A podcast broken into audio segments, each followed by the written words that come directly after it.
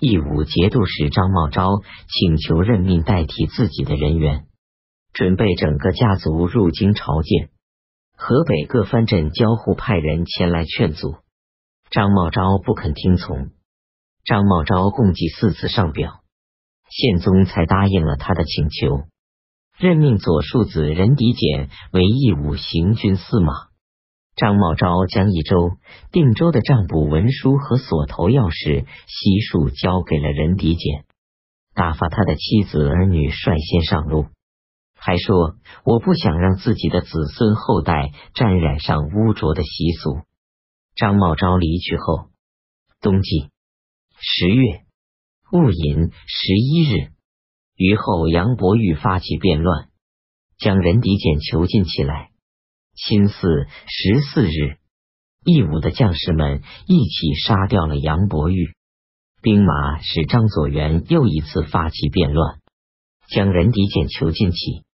任迪简请求返回朝廷。不久，将士们又将张左元杀掉。拥戴任迪简主持军中事务。当时，益州、定州的库存消耗已尽，居民也散失一空。任迪简拿不出什么东西来犒劳将士，便备办了粗米饭，与士兵们共同进餐。他亲身在军府的大门下面住了一个月，将士们被他打动了，一起请任迪简回去就寝。此后，任迪简的位子才得以安稳下来。宪宗命令拿出灵卷十万匹，颁赐给益州、定州的将士们。壬辰二十五日，皇帝任命任迪简为义武节度使。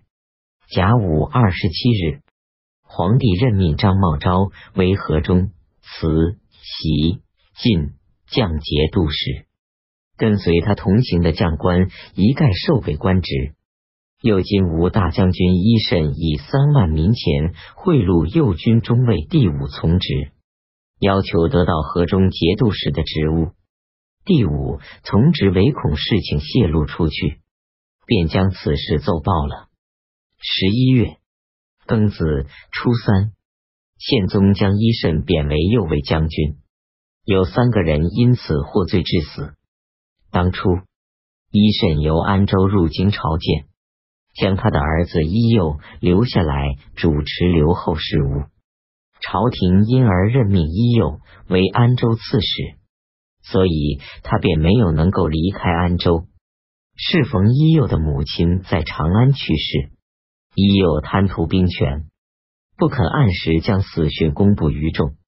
鄂越观察使西世美派遣所属官吏办事，经过安州将境，已有出来迎接，于是告诉他母亲的死讯，先准备好主教，当天便让他离去了。甲辰初七，惠王里去世，庚戌十三日，宪宗任命前任河中节度使王鄂为河东节度使。宪宗身边的人们收受了王鄂丰厚的贿赂，多数称赞他。宪宗让王鄂兼任平章事，李藩坚持认为这是不适当的。全德于说，宰相不是按照等次晋升的官职。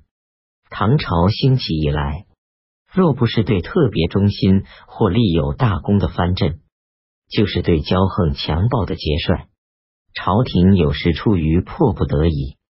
才将宰相的官职授给他们。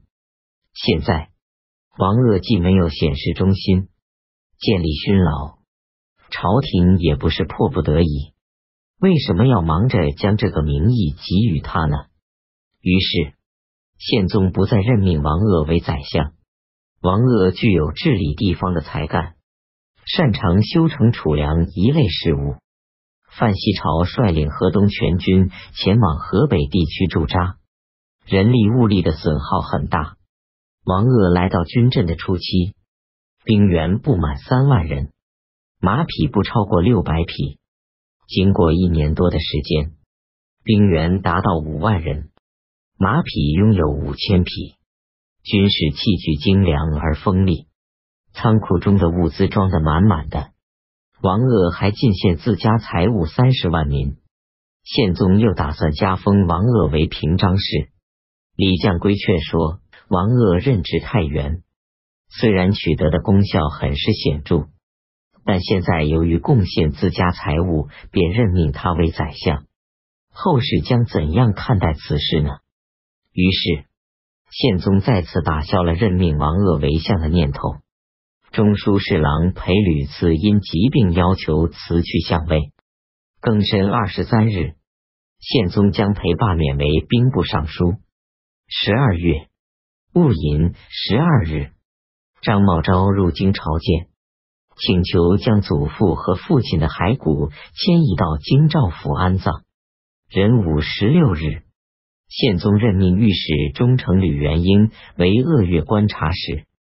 有一次，吕元英在夜间要登城，城门已经上锁，守护城门的人不肯为他打开城门。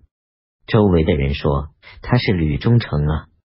守护城门的人回答说，夜间难以辨别真假，即使是吕中丞，也不能够打开城门。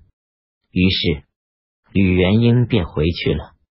第二天，守门人被提拔到重要职位上去。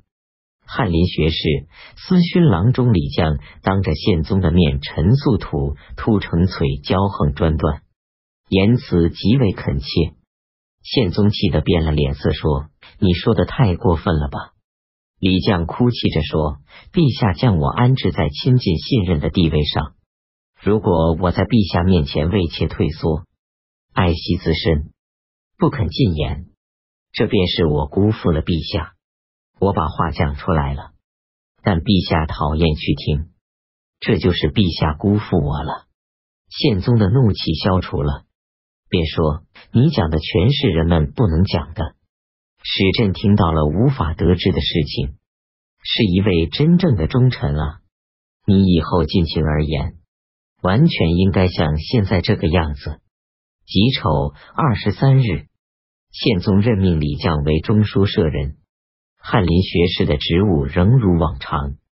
李绛曾经从容不迫的规劝皇帝不要聚敛钱财。